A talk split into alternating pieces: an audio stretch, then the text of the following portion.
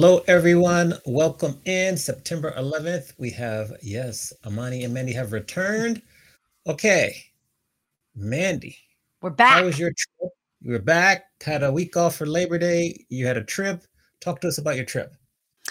Well, Amani, I went to Tampa for the HPN annual partner conference. And this is more like a family reunion every year because, you know, we're all remote. There's 200 of us. We're all over the world. And then all the hotel partners that, you know, that we do business with all the time come in for this meeting to, sh- you know, to reconnect and show us their wares and tell us what new openings are happening and new renovations. And so it's part education, part networking, part family reunion. And it was awesome. And it was, I got to tell you, I was at, I was in Tampa two years ago for the MPI Thought Leadership Conference. hmm And that was, I had been to Tampa many years prior to that. And I was like, okay. But in 2021, I opened my eyes to just the improvements in Tampa, like that whole Water Street district was spectacular. And then even two years later, there's so many more things that have happened. So um, it was awesome. I'm, I'm tired. I'm not gonna lie, because I uh, I was bound and determined to work out at 6 a.m. every day while I was there, and I did. And I intentionally told people, like I said, "Hey, we're meeting at this time." So like if I I couldn't cancel. And so I did it, but that also meant I was getting like 6 hours of sleep a night, which, you know, I like I like my sleep. I'm a sleep hound, Yes. so I'm a little tight Yes. tight right now. We like the sleep on Chris. Thank you for the compliment. Chris likes our new intro. We appreciate that. Shout out to Corbin who made that for us. So amazing work. Thank we you, love Chris. Corbin. We do very much. Why don't we and you talk to us a little bit about no, you say no? Ma No? Amani, no, wait a minute. I want to hear I I have some very you can't we can't take the camera off you for a second. I know what you're doing. I know what you're doing, Amani. What am I Okay, doing? I I have 2 quick questions. You have a birthday coming up this week, and I I wanna know, like, do you have any birthday rev like, resolutions? What are you gonna do for your birthday? What like, can we talk about your birthday? Because the world would Yeah. be so much different if you were never born. So can we hear about your birthday really so quick? sweet. Sure. Birthday's on Okay. Thursday, the 14th of September. Mhm. I'm gonna get some In-N-Out. That's my treat. One of my treats Oh, there, In-N-Out. And then um, I'm gonna buy myself something. I don't know what it is quite yet. Someone else was asking me. So I have to get back to you on that. Um, resolutions for the year. Hmm, that's a good one. Maybe just uh try not to overthink things because you got we got a lot of big things coming up like the next year book's gonna come out i'm confident in maybe you know potential move or something so there's just limit the overthinking and just go for it will be the resolution for my next year because this past year was quite interesting I love that. Yeah, like, trust your gut and just go for it. Also, if anybody has some ideas of what Amani should buy for himself for his oh birthday, yes pop yes that in the chat or comment please. on our Adventures in Business Instagram, comment on Amani should buy himself dot dot dot. I'm curious what people think you should buy yourself. I think that's a good good treat for you. Yeah. all right Okay. all right Yeah, well I just want to make sure we commented your birthday. Yeah. okay okay now talk to us about our esteemed guest today Our esteemed guest is a brilliant human. I mean, anytime I've had a conversation with this person, my my brain is it is mind blown. She is so cerebral. She is the CEO of multiple companies. She has a publish a boutique publishing firm. She's an expert on personal brand strategy and she is a nonprofit leader and, and super committed to helping kids become authors and just have an entire you know creative journey earlier than people normally writing books would so i think we should bring krista clive smith to the stage Yes, round of applause for Krista. There it is. Awesome. Amazing. Hi, Krista. Welcome. Okay, can you tell us where we where are you coming to us from today? Because you typically come to us from places all over the world. So first tell us where you're coming to us from and then tell us why you're always somewhere else. And I love I, I love where your backgrounds always are. Yes, so I'm a born and raised Canadian girl, uh, but in 2008, I defected to the sunshine of San Diego. I wanted to start spending half my year somewhere warm, and I didn't want to wait till I retired to do it. And that very quickly led to being full time in San Diego. And then in 2019, my husband and I sold off our lives and moved to Africa for a year. And that was really the beginning of this season of our lives where we knew by that point our daughter Kennedy was seven. And we knew we had this glorious window from seven till high school where we wanted to show her the world. We want her to go to school in foreign countries and learn different languages and really understand what it means to be a global citizen from a first person perspective rather than teaching her through books. We wanted to her to live it. And so now we split our time between South Africa, usually is sort of May through end of August. Then we're in Canada for ski season. Then we're in San Diego in the spring. And then in 2024, we're adding Greece for four weeks in July, then back Ooh. to South Africa. And then we're trying to find a school for her in India in the fall of 2024. Oh, wow. That's yeah. super interesting. I want to ask a follow up because I I like to do my research. So when I was doing my research, I you said before that you wanted your daughter to be kind of maybe the only white American in a classroom full of other people. Why is that important to you? Well, I feel like in life, so often when you come from a place of privilege, you don't really know what it means to be completely different. You don't, no one makes fun of your accent. No one, you know, like the things that happen when you are literally the minority. I mean, when she went, first went to school in Africa, she was the only white kid mm-hmm. uh, in her grade. And I felt like prior to doing that, her adversity training in life was riding the school bus. And mm-hmm. honestly, Amani and Mandy, I just wanted more for her than that. Like, I want her to be, you know, getting, you know, tussled by life in these ways that will make her be a better person. And indeed, it has. I mean, she literally does get made fun of for her accent, and she'll come home in tears.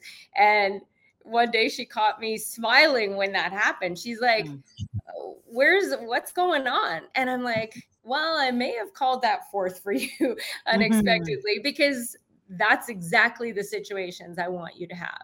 Mm-hmm. Life isn't yeah. just a bed of roses. And the more that we can learn to be resilient, tolerant humans who see each other for the beings that we are versus anything on the surface, I think the planet will be a better place.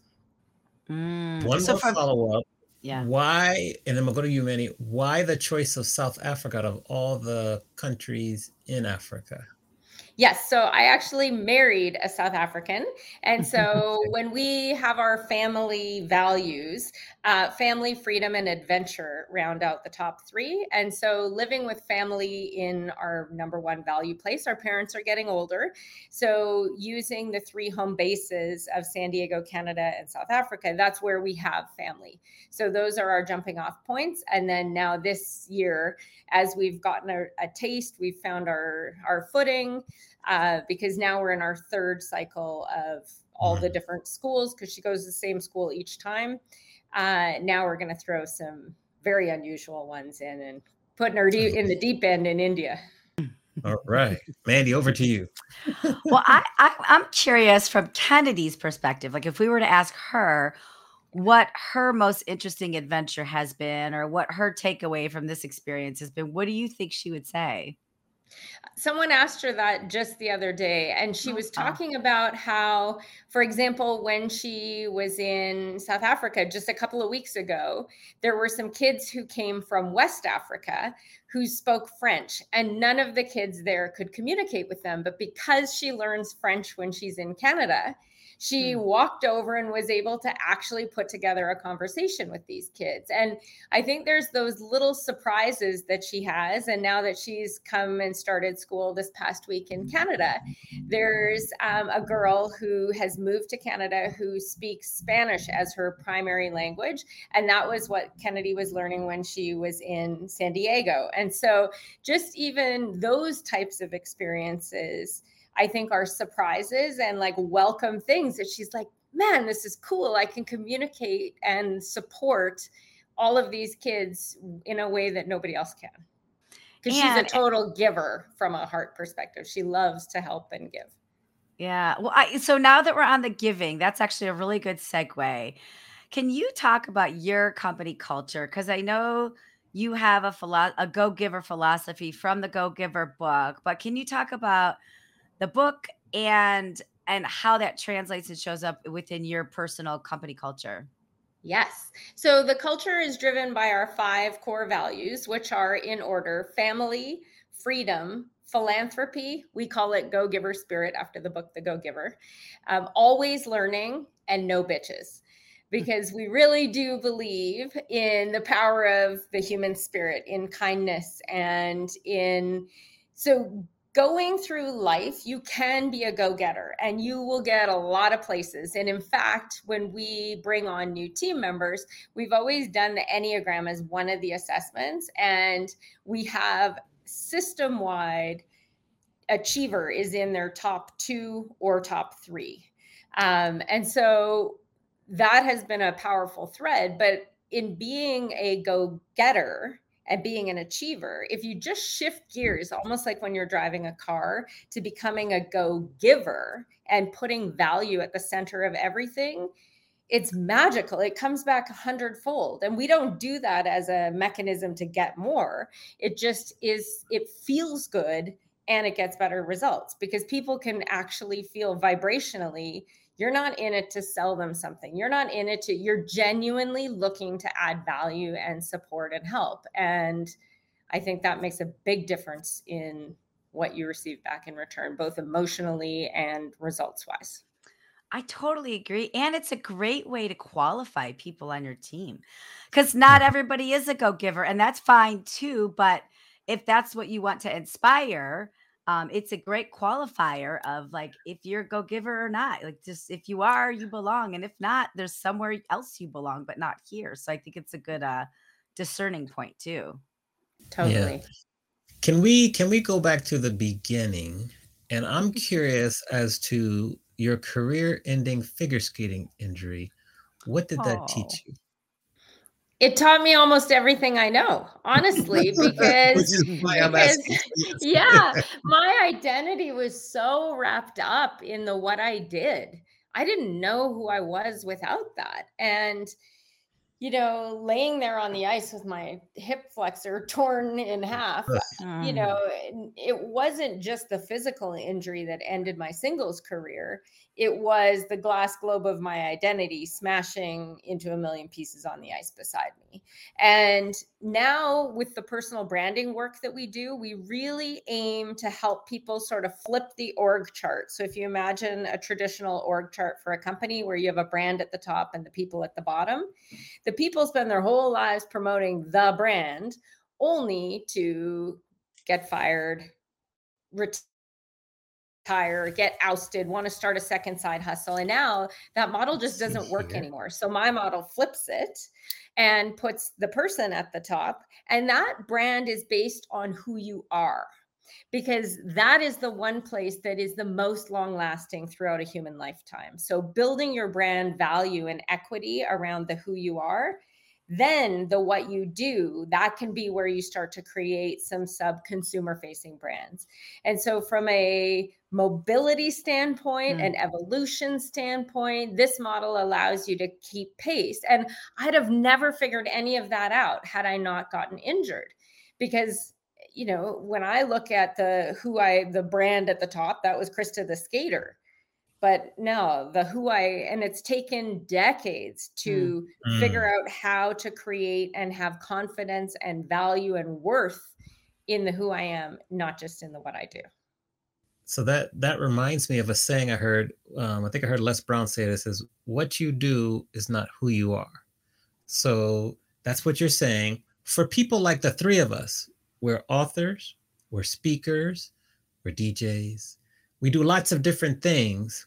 How does that form our personal brand in the best way possible?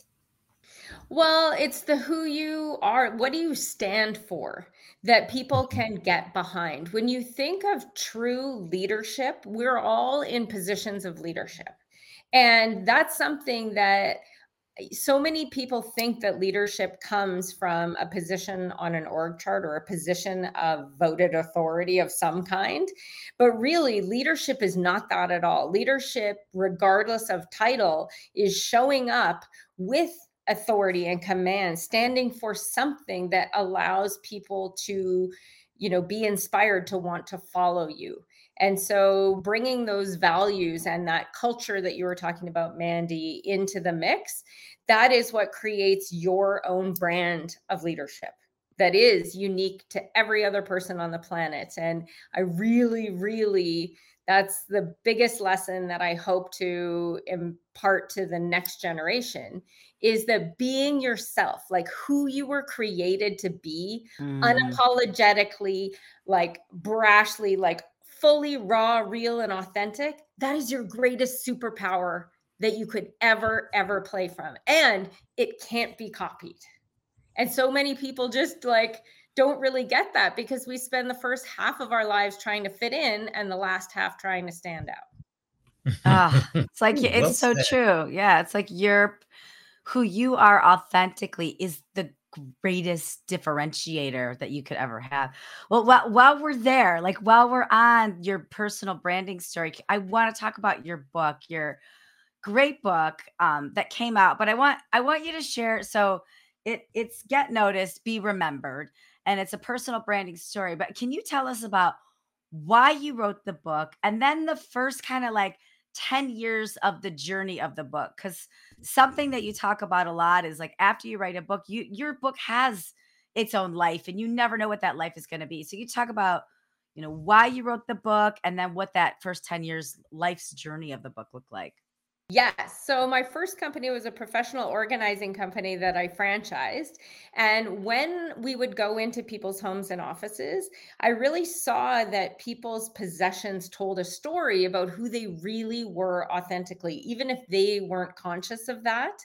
And so that's where the idea of personal branding was born for me. But you have to remember, this was in 2001 when I started that company. And so when the Mm, book first launched, it was in 2003. So building a personal brand strategy for success, people are like, personal branding, what is this chick talking about? Because social media, as we know it today, hadn't been invented yet. Like MySpace had, but it was more for like underground bands and things back in those days. And so when the book came out, nobody wanted to read it.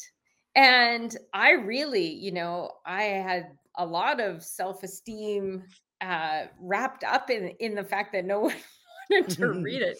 And it was it was quite heartbreaking. And I oftentimes, even with the organizing company, back then people are like there was no marie kondo there was no the home edit.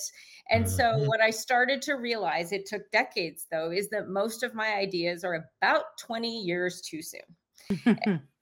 But again when you don't know that that's the problem you just keep thinking why can't people see what i can see? And so with the book after that time i just felt like ooh it, it was harder on my system to have it be out there than just to pull it from distribution which is what we did and then in 2018 i decided to just put it up on amazon almost as a lark because i thought well if I got hit by a bus, I'd at least want the, you know, the family and the kids to like know that I've written this book. And it did. It it was finally an idea whose time has come. And so it went on to win an international and a national book award that year. And then I think honestly, one of the highlights of my career is getting a call from Purdue University. And they said, listen, we've chosen your book to be the textbook for an undergrad and oh. graduate level course that we're designing on personal branding. And I burst out, I'm like, my my old book from way back when. um, and so it is writing a book and your own thought leadership just having the confidence to go forth and continue to pursue, pursue, pursue. And just as you're creating, let it go and trust the timing.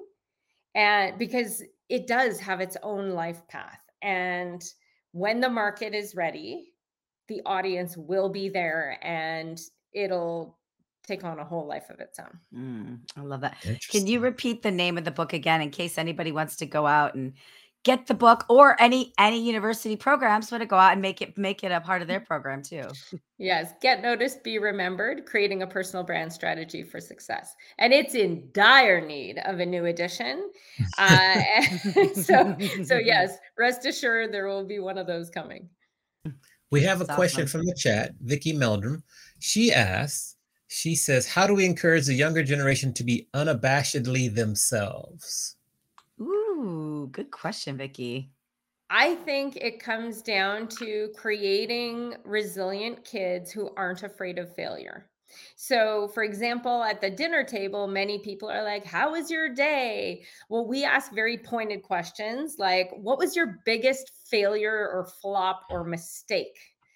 Because being able to quickly make mistakes and move past them allows you to be fearless in moving forward. And I think that being fearless re- releases that attachment to what people think of you and their opinions of you. Because I think so often we create a personal brand that is what we think the world wants of us rather than going with intuitively what is most authentic and so I think the younger generation, yeah, it's helping them to get out and get their feet wet and make mistakes so that they can build the confidence to be fearless, to have the courage.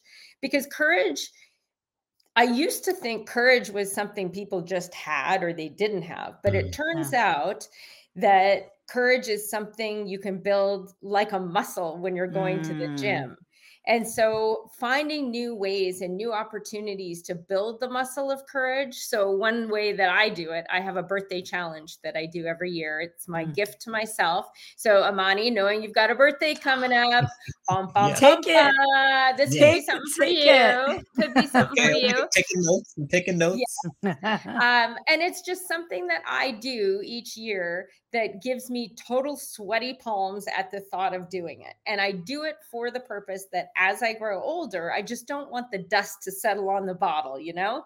And so shaking up the snow globe of my life at least once a year keeps me in that habit of, whoo, okay, this is going to be a giant flop. I know it. I'm going to go for it. I'm going to do it anyways. And I'm not afraid to fail because being able to move in and from failure quickly I think is the answer to the question for how we can get people to take those risks and be raw, real, and vulnerable.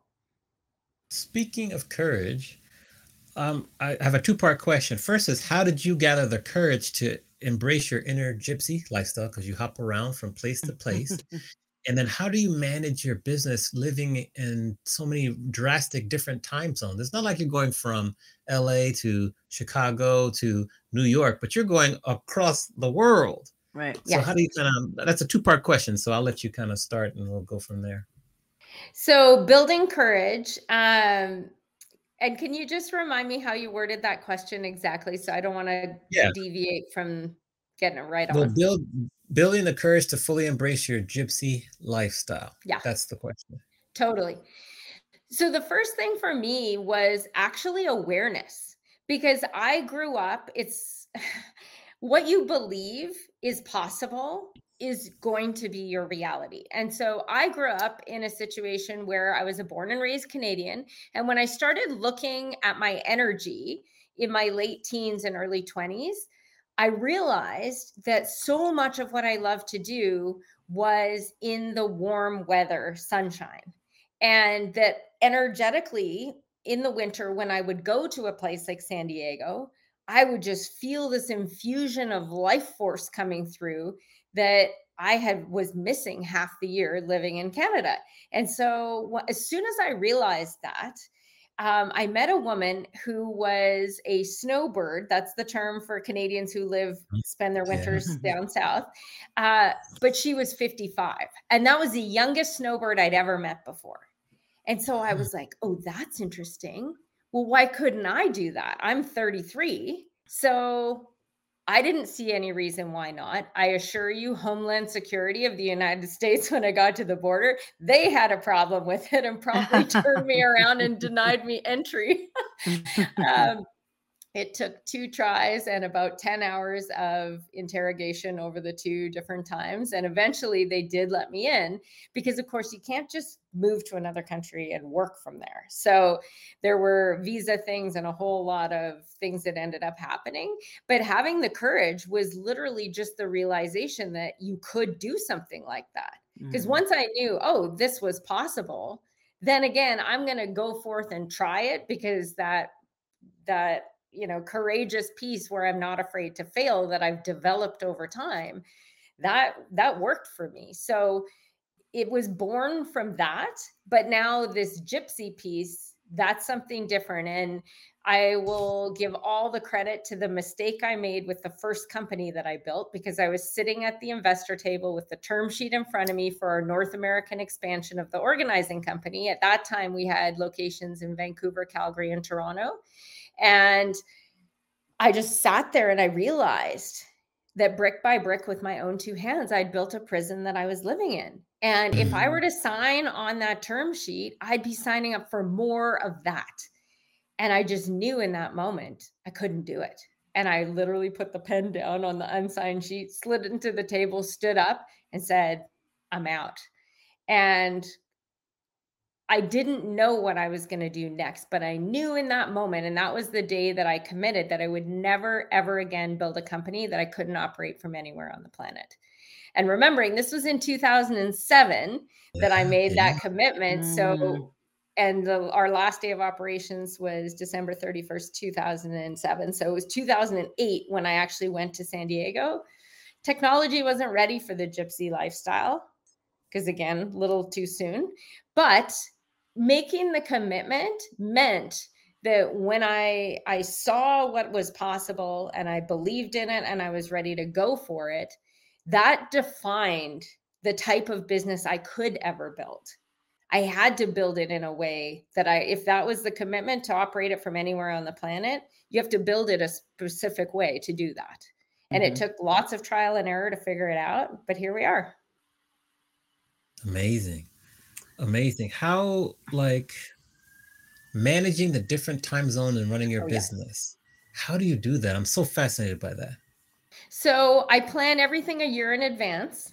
So um and when I'm doing like when we're preparing the minute I know our dates for coming to Canada, for example, I'm on the school district website. I'm putting every single holiday, professional development day, we're putting all that in the calendar. And then conversely, when we go to the other side of the world, uh, it's just flip flopped. So the one thing that would be the sacrifice or the the give and take when we're in africa i wake up in the morning and the day is mine i don't normally have that full experience but then by about 3:30 in the afternoon that's where i'm shifting gears and i'm going into work mode and then I mm. work until we try to have a hard stop by 7:30 p.m. so that I can still have dinner with my family, put Kennedy to bed, and have a, a normal evening.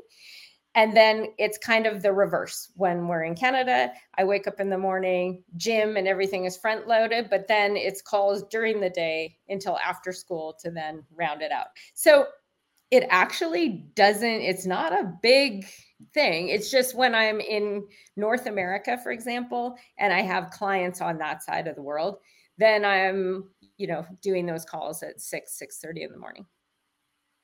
Interesting. Yeah. But other than that, it works.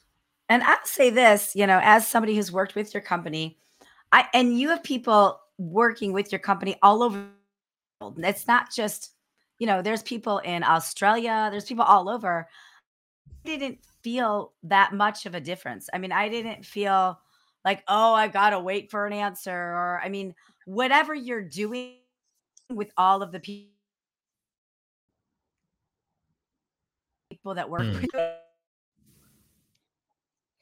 And I So will say, yeah, with the people side of what we're doing, um, we try to have our customer facing team be in North America. And then we have our production teams around the world. And so Mhm. oftentimes what ends up happening there is they'll we'll meet with clients and things on Zoom and then send it to our production teams wherever they are elsewhere so that while we're sleeping then we get the answer back or the piece so it actually works beautifully and currency arbitrage is a huge part of my strategy so us earning as a company we're a us based company earning in dollars but then uh, we're spending in foreign currencies around the world whether that's through our team or where we're living That's it. That's super, super interesting. I, I want to move on to talk about Merack Publishing and and that business, and just tell us a little bit about how you started that, why you started a boutique nonfiction publishing firm, and um, where it's at today. So, why nonfiction was born just from my love of nonfiction books, truthfully. Mhm. I, as a figure skater, I was introduced to sports psychologists and uh, performance psychology from the age of 10. Uh, and Mm. so I really loved all those kinds of books. But then when I went looking for a publisher for my own book back in 2003, you know, there was self publishing, there was big house publishing, and there was everything in between, which in those days there wasn't a whole lot in between. And I came away from that search thinking, oh, I don't think I really want any of those things. I knew as an author what I wanted, but I couldn't find it in the market. And whenever that experience presents itself to me, I kind of feel like it's my job to build it. So when I published, I did self publish, but I built that publishing imprint with intention that I would go on to serve and support other authors as well. So you can really think of our publishing company as being one that was built by an author for authors.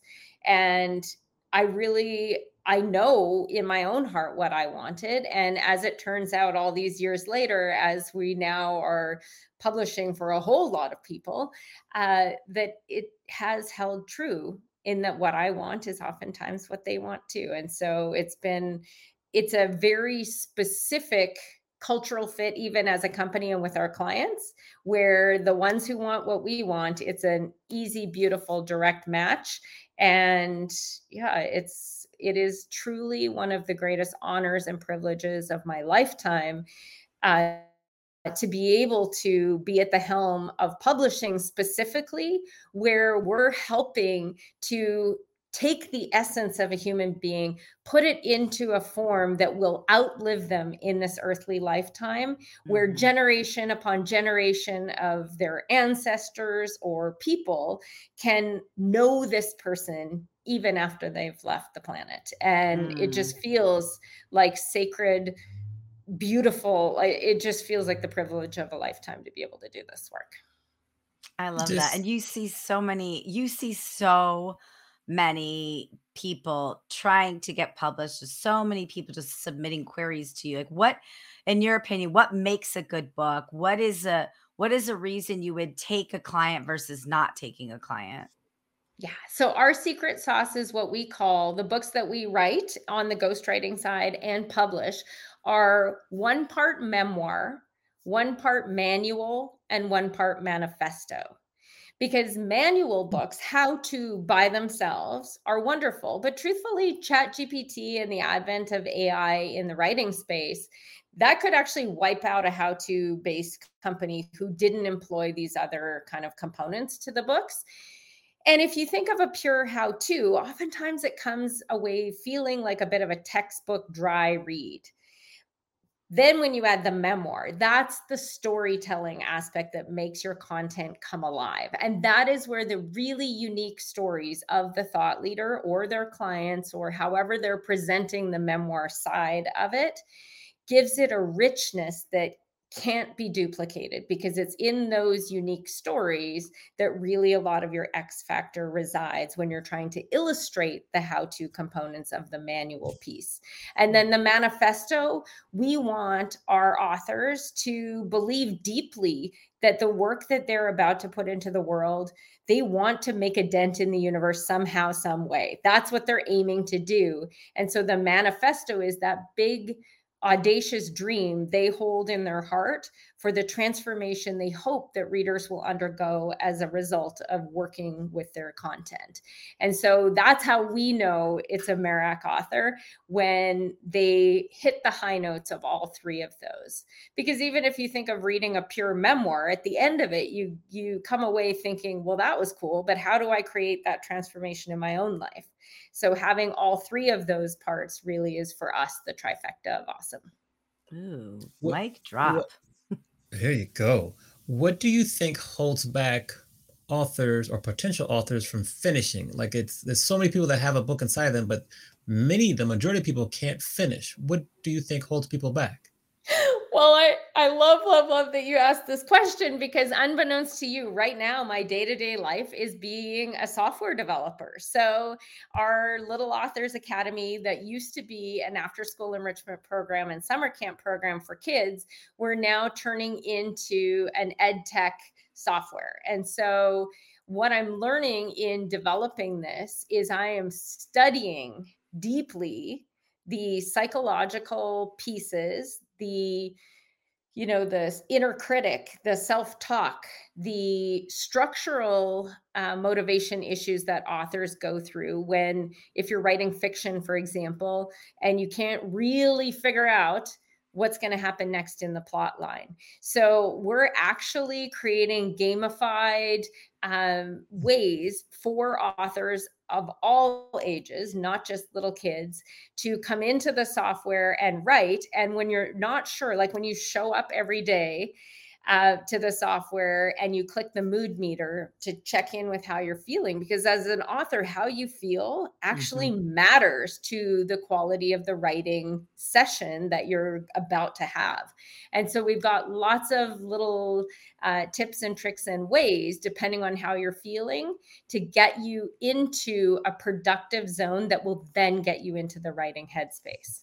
And so I think that's the greatest obstacle to completion is ourselves and yeah. really learning how to overcome all the different aspects of imposter syndrome and writer's block and inner critic and procrastination you know distraction there are millions of things and that's being able to overcome that is magical and so mm. that's what we're really aiming to do through technology is to help people get past it yeah. Yeah, that's a real that's a real issue because so many people can't finish. I've also gotten good advice where most of the best writers read a lot also. And I know that Built to Sell is one of your favorite and annual mm. reads. Why is that the case? What I love about I just believe so deeply and I think you can probably hear it in most of the stories I've told you, the beginning with the end in mind is such a powerful strategy. And so I always think well, if we look at what our end game is for our lives, for our businesses, for ourselves and our families, then reverse engineering is the way to go. So, if built to sell implies that you're going to build a company in order to sell it. And I think every entrepreneur wants to have a company that is so rich in valuation whether they choose to sell it or not. And I just believe this book does such a magical thing where I reread it every year so that it's written where the first time you read it, you'll get a whole bunch of nuggets, but then you'll implement those nuggets over the year. And then when you reread it the next year, you're rereading it through the lens of something different. And so by doing that each year, I find that it just has really continued to add valuation value in terms of me thinking the way it ought to be if I were going to sell, even if I don't intend to. Interesting. Great book recommendation there. And then I know you're a fan of coaches, and I'm curious as to why do you feel that no matter how successful people get, you can always need and use a coach? Why is that your philosophy? Oh, because I feel like every game in life or business is won or lost right here between the ears. Mhm. And it is an ever evolving thing to be able to look at your mindset, to see what the beliefs are that you hold that you may be completely unaware that you hold that are holding you Mhm. back. And having someone to get into those blind spots with you to help pull the answer out of you because in coaching, it is a two way dialogue that's question based, where the answer resides in the participant. And so, being coached, the answer lives in me. I just can't get to it on my own. So, in the same way that when we're birthing a baby, um, having a midwife or having somebody who is a support person to help facilitate that that what is what I believe coaching is all about. And the best coaches are the ones who can really hold up the mirror and help you see what's holding yourself back so that you can then get to those answers that'll help you blast past that and move to a next level of evolution. I love that. I, and I agree. I mean, I think Amani and I totally agree with that, you know, Mhm. especially as entrepreneurs. You don't have a director of operations or a general manager. You don't have anybody holding you accountable. And sometimes you do need that mentorship or somebody holding that mirror to you. So um I love that you brought that up. And I, I kind of want to build on that, but from a kid's perspective of, you know, something I learned from you early on when we first met is, you know, I always thought that I had to be a grown up to write a book. And and and when you talk about you know, you talk about young authors and you talk about the Little Authors Academy. When you talk about that, you know, what you taught me is like, I don't want kids to think they have to wait to write a book until they're grown up. Like, I want kids to be able to know they can do this like right away. So, can you talk about some of the work you do with Little Authors and Young Authors Academy and and what shift you see? Because I've seen some of the young authors books that you've published and they're awesome. So I'm just curious, like what what that's about, and and how we can continue to inspire people to start. Don't wait till you're you know 40 plus years old like I was. You know, like do it now when you're a kid. I think that philosophy actually doesn't even need to focus on the next generation and young people. I think it starts with the everyday things in our lives. So, philosophically, waiting to use your best china for a special event, for example, Mhm. means that you're not going to use it very often. Right. Or waiting to wear your grandmother's ring or whatever it is we we as a culture and a society we're always kind of waiting to do these things and sometimes that ends up pushing back our joy and not Mm, allowing it to be with us every moment and so i think that as that relates to writing it really being a published author there's a piece that is from a personal brand standpoint you have to step into it because there's when you put yourself in the ring now you've opened yourself up to criticism Yes. and everyone hates rejection. That is like no judgment rejection all of those different things. So you can see the layers in everything we've talked about today having the courage to be fearless to make mistakes on the regular so that you get used to getting in the ring and building that muscle. The same thing goes with writing. We live in a time and a place where technology allows print on demand. It's so fantastic. So if you go forth and you publish a book, and let's say you realize, oh, I've put the wrong statistic in there or something. Well, we now live in a, a day, place, and time where you can actually modify the interior as long as it's not material changes, which would warrant a new edition. But you can make the change to the statistic, do the re-upload and the new from that moment forward every book that gets printed is printed with the correct interior and so that fear of making mistakes that ought to help people to some degree but then just knowing the human side of it is just remembering that every single person that is on this planet wakes up and there we are all imperfect beings. And the more that we can encourage and inspire each other to say hey just get it out there and don't worry so much. I'll be here. I'll still love you no matter what, even if it flops, great. Then that'll be an opportunity for us to have a party to pick up the pieces together. Mm-hmm. I think that banning together and empowering one another, that's what we're doing for kids, but it's the same thing we're doing for adults. Mm-hmm. Is just helping you to breathe deeply, to share that work that you've been working on with another human being, and trusting that what you're putting forth, if you're putting yourself into the ring, you know, I think it was Brene Brown in her Netflix series, A Call to Courage, where she said, you know, if you're the one in the ring, like, it's only other people in the ring whose opinions ought to count. Mm. Right? Yes. Yeah. Yes. Totally. That's, that's I love that. Old. I have to look up to see who said. Well, I'm looking up to see who said that. Mandy, ask your next question because that's a great quote. Well, I do. You referenced it a little bit earlier, but I am curious about the role of AI in in publishing right now. You know, I mean, obviously it's a hot topic with the Screen Actors Guild and everything, and there's some fear surrounding it, but there's also some excitement. It's an extra tool in our toolbox. Like, what's your philosophy on how AI plays in the publishing world?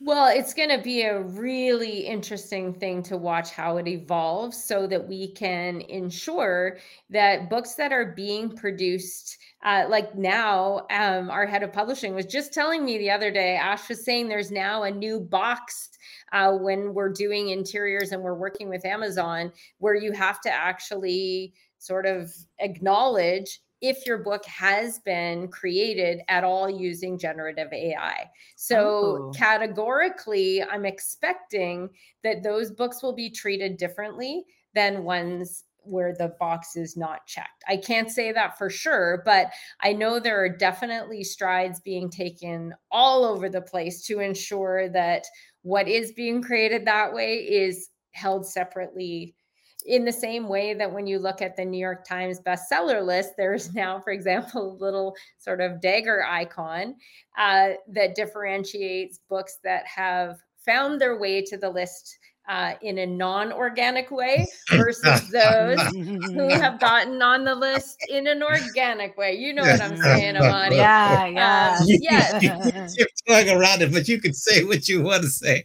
that makes me laugh exactly. And so I think that if those guardrails are put in place, you know, I love when I think of Little Authors Academy, which is kids great in grades one through four for those kids to be able to utilize their ideas that they can come up with as prompts to have some generative support on the back end to just continue to get the popcorn uh, kernels popping I think that's going to be magnificent. And one of the the um, pieces that we're working on is, you know, as an author and even as a reader, so many readers are frustrated when the movie comes out because the picture in their mind of what these characters, you know, was as a reader yeah. is oftentimes not in alignment with whatever the production company has done.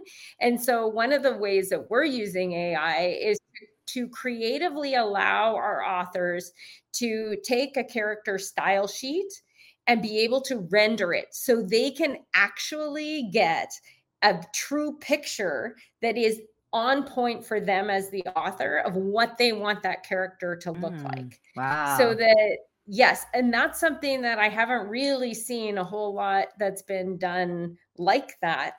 Uh, and that takes all the guesswork away so that as they're able to produce merchandise or different things that have these rendered characters that are true to what the author themselves want it to look like, uh, I think that's going to change the game in terms of how you can take a book to a movie or a short film, even as an independent that is completely separate to cutting out the networks and things because having that body of work that you can then extrapolate into a lot of different uh, things is going to be a really exciting new way for especially fiction writers to blow the lid off their creativity i think is going to be amazing fascinating that's so yes. interesting yes we have come to the point in the show where we flip the script and allow you to ask myself and Mandy a question, any question you'd like to ask us.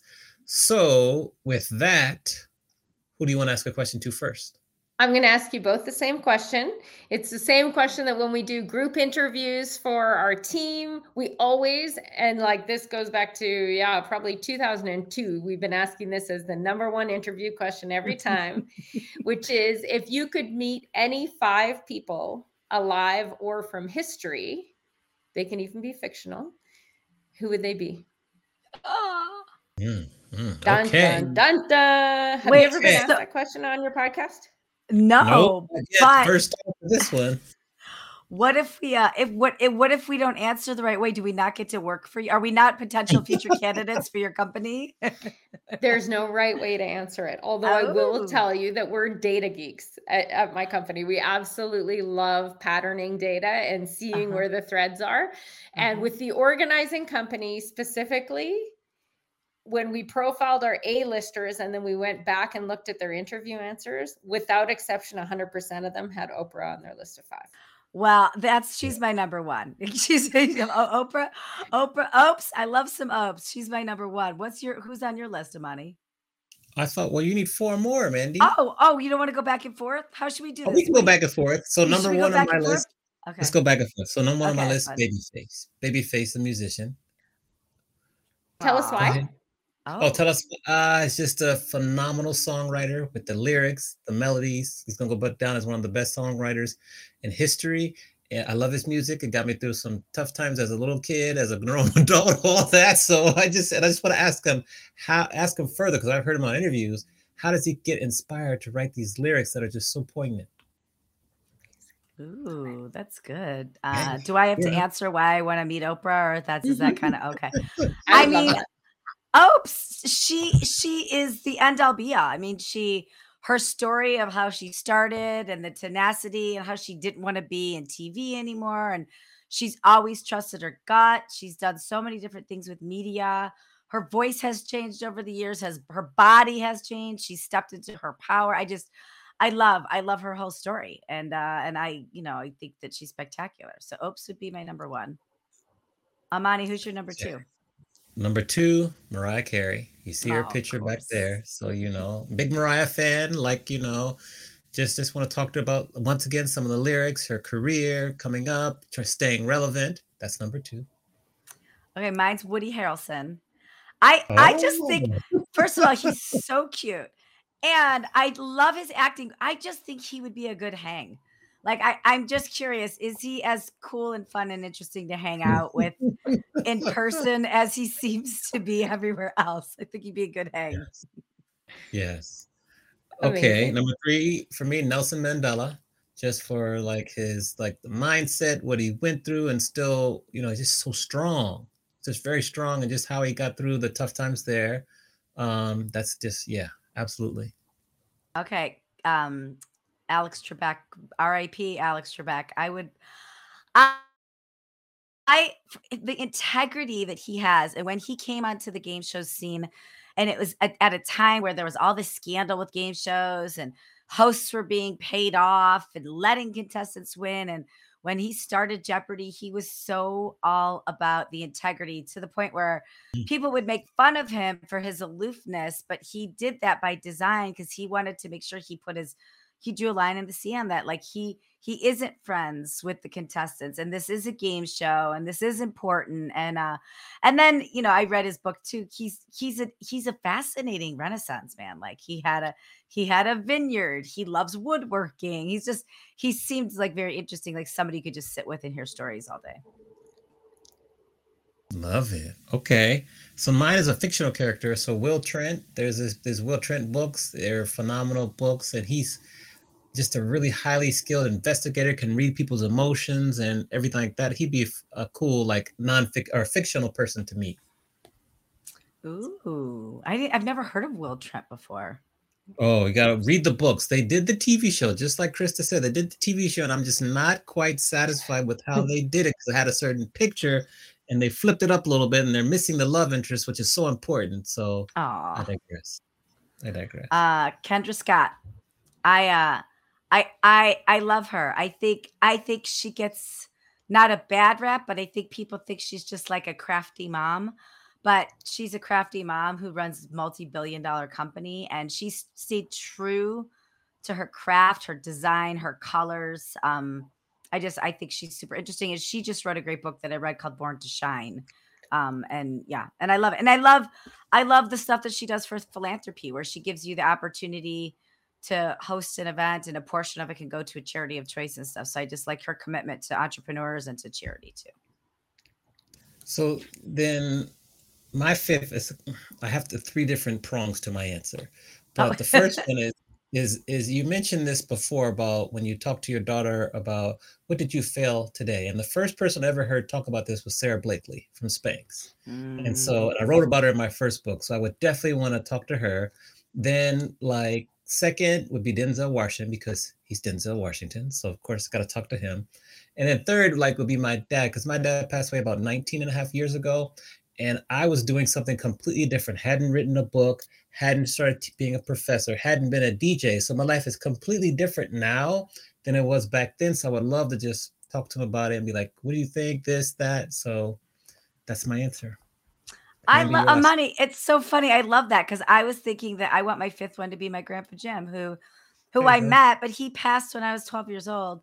And mm-hmm. my book is dedicated to my mom and my grandpa Jim because they were the writers in our family, you know, and I and when Grandpa Jim died, we are cleaning out the garage and we found we knew he wrote poems, which was awesome.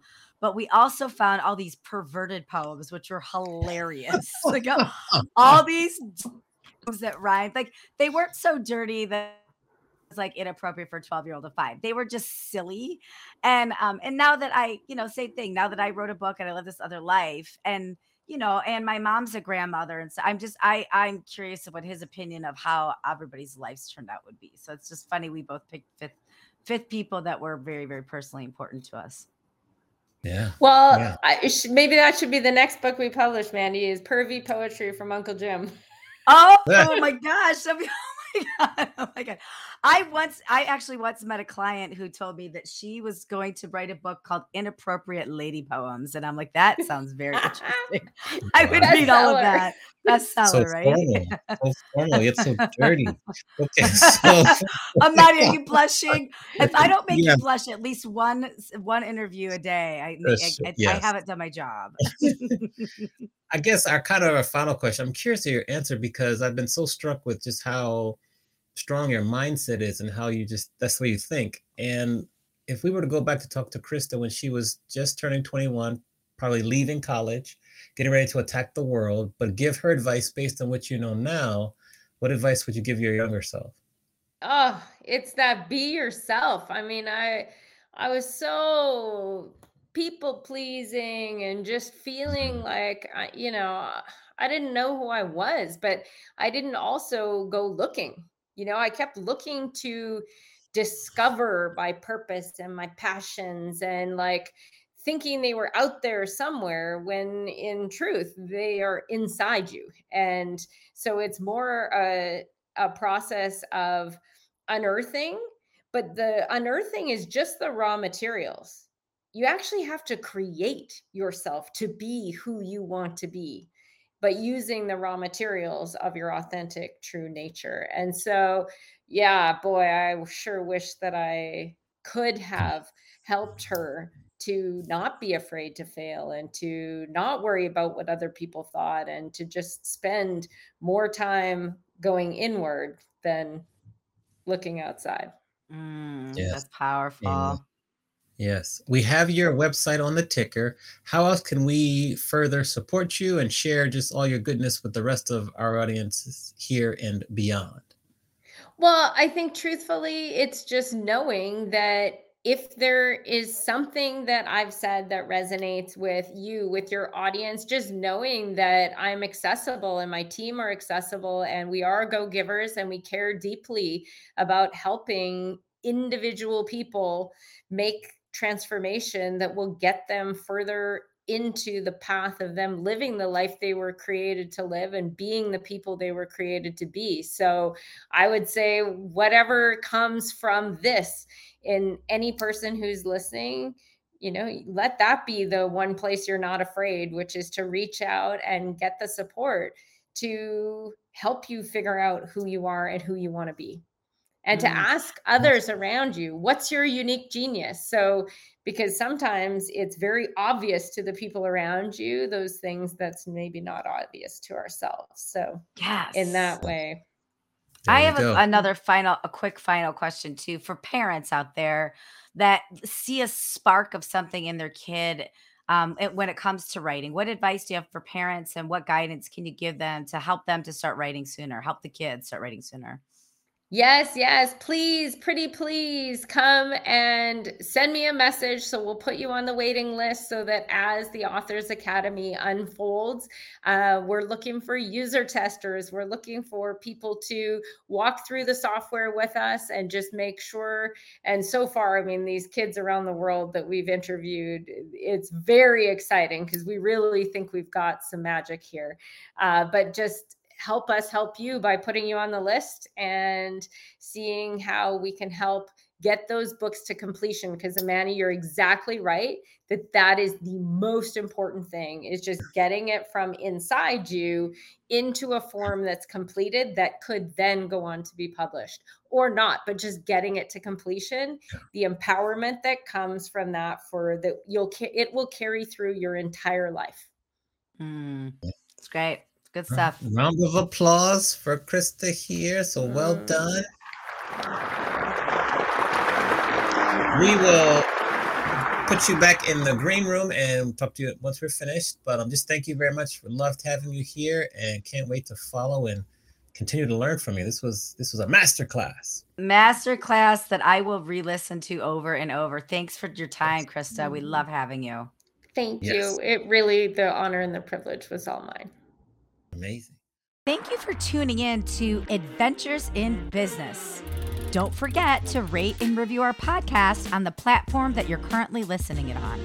And don't forget to share it with your friends and anybody that might be as much of the business nerds as Amani and I are. See you next time for another captivating interview.